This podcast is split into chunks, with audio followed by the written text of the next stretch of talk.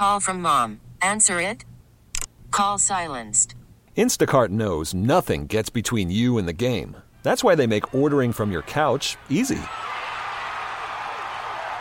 Stock up today and get all your groceries for the week delivered in as fast as 30 minutes without missing a minute of the game.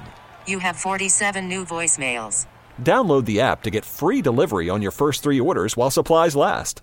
Minimum $10 per order. Additional terms apply. Baseball is in full swing. NBA playoffs are heating up, and your NFL team is gearing up for training camp. Listen to the latest on the teams you love here on the Audacy app. The biggest sports radio stations in the country, providing unrivaled local coverage of their teams, all in one place. Exclusive interviews with players, coaches, and team executives, streaming live and always available on demand. Stay in the know with your favorite teams right here on the Audacy app.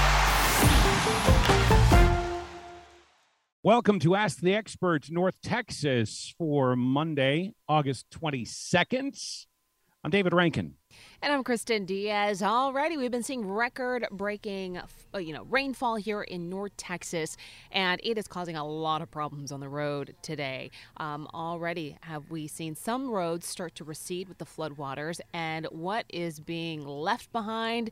Stranded vehicles, and that's going to be a problem once people start getting out and about again. And uh, joining us is Rich Johnson with the Texas Insurance uh, Council of Tex- uh, the Texas Insurance Council, and wanted to know about uh, you know whose responsibility is it to get these cars out of the road.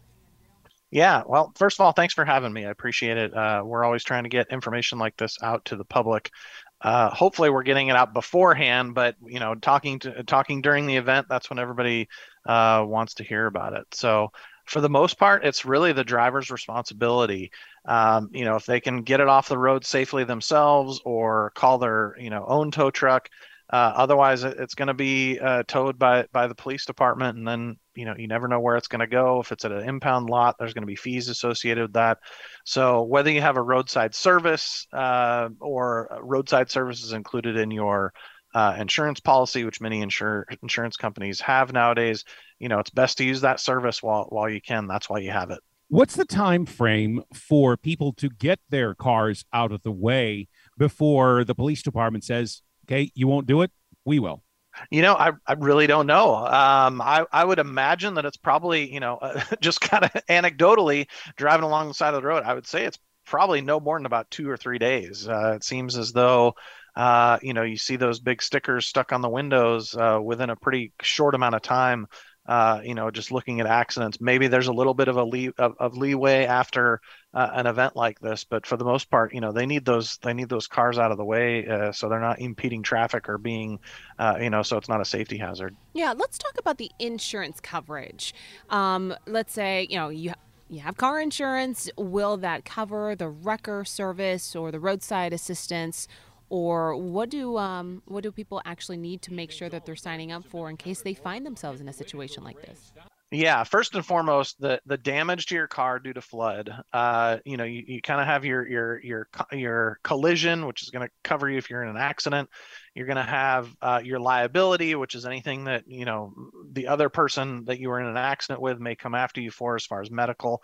But then there's also that that comprehensive. Comprehensive coverage is the thing that covers kind of everything else. That's a broken windshield, uh, and in this case, flooding. So if you don't have that comprehensive coverage, then the damage to your vehicle is not going to be covered by your insurance company. So you need to look to see, make sure what kind of coverages you have. And then as far as the wrecker, you know, getting your getting your car off the road, uh, some insurance companies offer that. You know, maybe it's a couple dollars a month that you have that tow service that's included, or if you have a roadside, you know, a separate uh, company that may handle roadside service for you.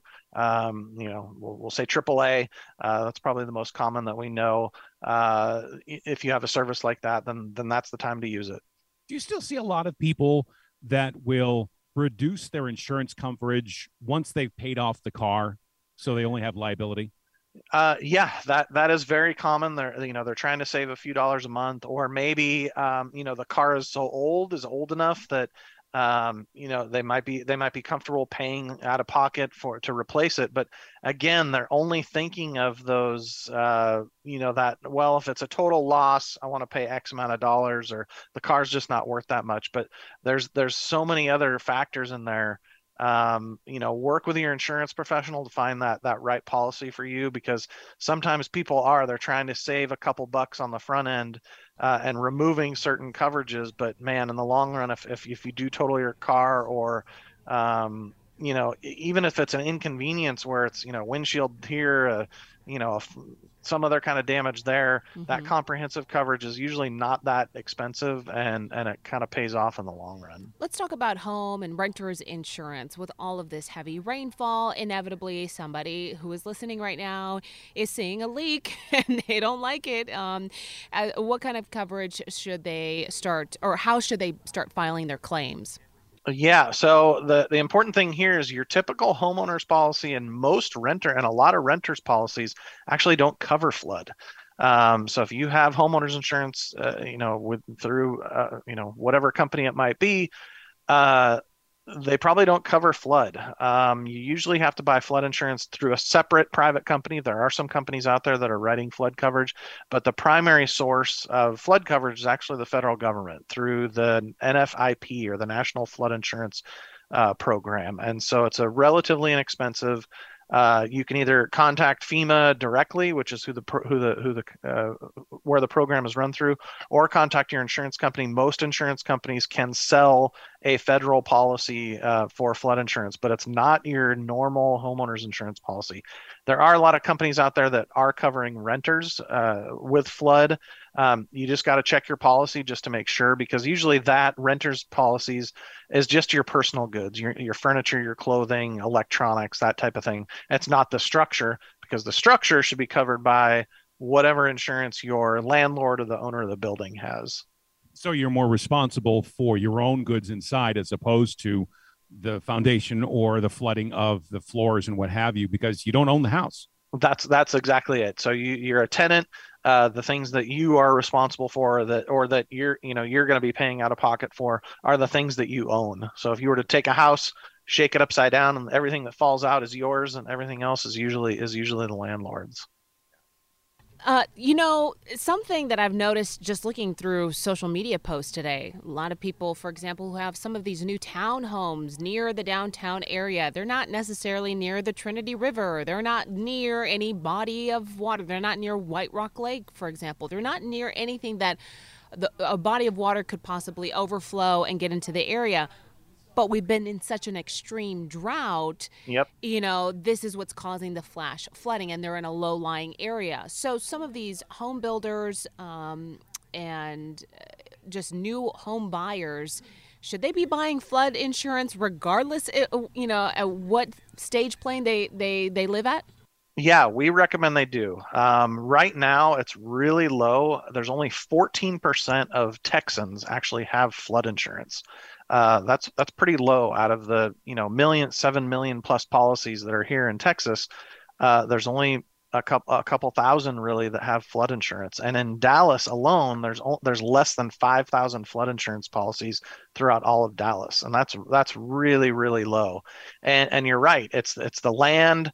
Uh, you know, we're in this drought; it can't handle it. But when you have rain like that, even if you you know even if the land was ready, it's the utility you know the, the the the the pipes and the and the sewage systems that can't handle that much rain and so those are all the things that you need to think about so um, you know you know if, if we look at if, you, if we look back five years ago, this the, this week is the five year anniversary of Hurricane Harvey, and in the Houston area, 75% of the homes that were flooded weren't in a floodplain at all. It was just because there was so much rain that that impacted that area um, that that there was just you know complete devastation. And so just because you're not in a floodplain doesn't mean you're you're out of the woods when it comes to flooding. Let's go back to cars for just a second. If someone has you know made the mistake of driving flew through a flooded area and they their car has flooded. What's the process like for trying to get insurance money uh, claims? Yeah it's it's just like anything else. So yeah so what what we recommend is is document the damage. Take pictures take video of everything that that happened. Hopefully uh, maybe you kept a record uh, of what your car looked like before but it's pretty easy to tell when when a car has been flooded um, so so document it uh, turn that information into your insurance company and start a claim these days starting a claim is super easy. It's usually on your phone. They, most companies have an app that you can file a claim with or online uh, or give them a call, but they're going to want to see that information.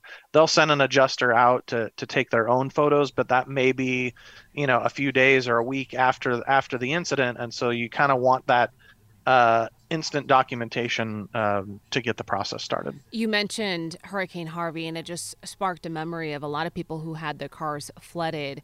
Um, their insurance did not cover for them to get a rental car while they, you know, were getting their primary vehicle fixed.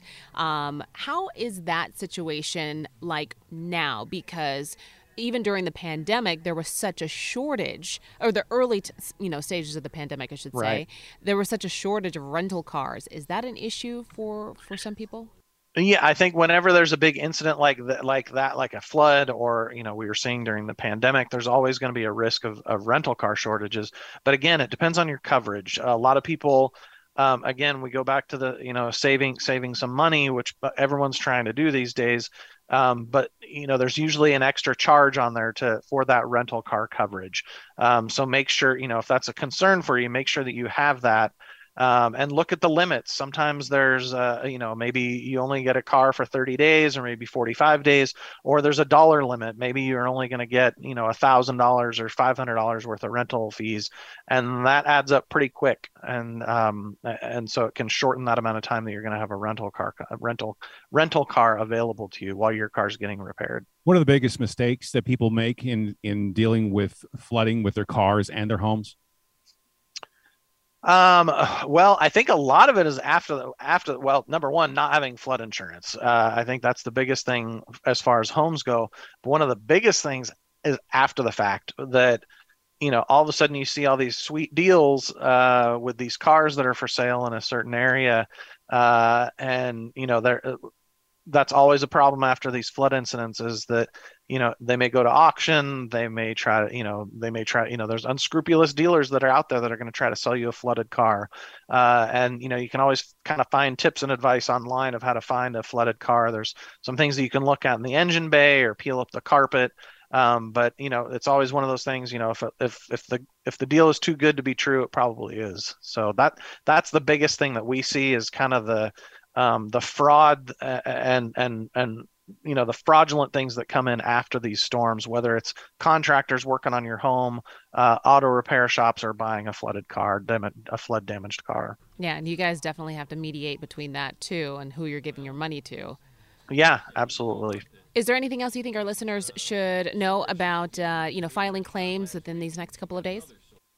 Yeah have patience. Uh, you know there's going to be a lot of claims. Uh, the insurance companies are you know they're trying to work hard do what they can.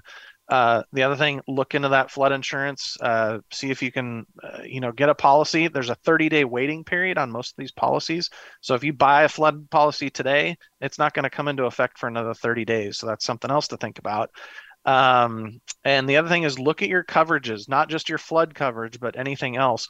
We've seen a lot of inflation, and the cost to rebuild homes right now is going through the roof. Uh, no, no pun intended. But um, you know, roofs are more expensive, copper wiring is more expensive, fuel is more expensive. Everything is going up in price.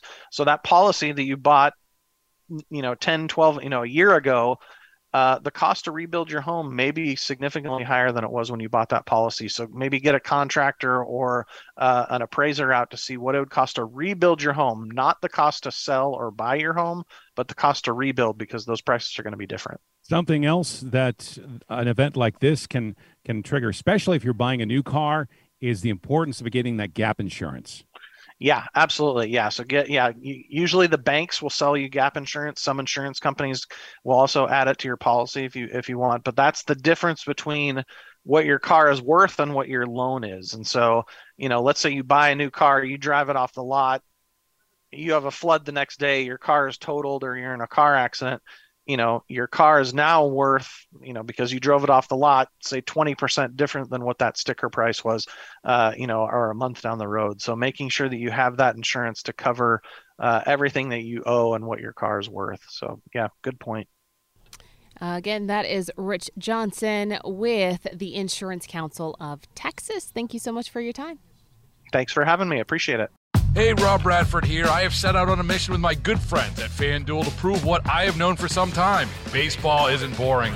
Now I have a daily podcast to prove it with some of the most notable people in the baseball world, screaming baseball isn't boring from the mountaintops or at least agreeing to come on our show. Players, managers, GMs, and yes, even the commissioner of baseball, Rob Manfred. It has been a constant wave of baseball's most powerful voices. So join the revolution, subscribe, and soak in Baseball Isn't Boring. Listen on your Audacy app or wherever you get your podcast. You'll be glad you did.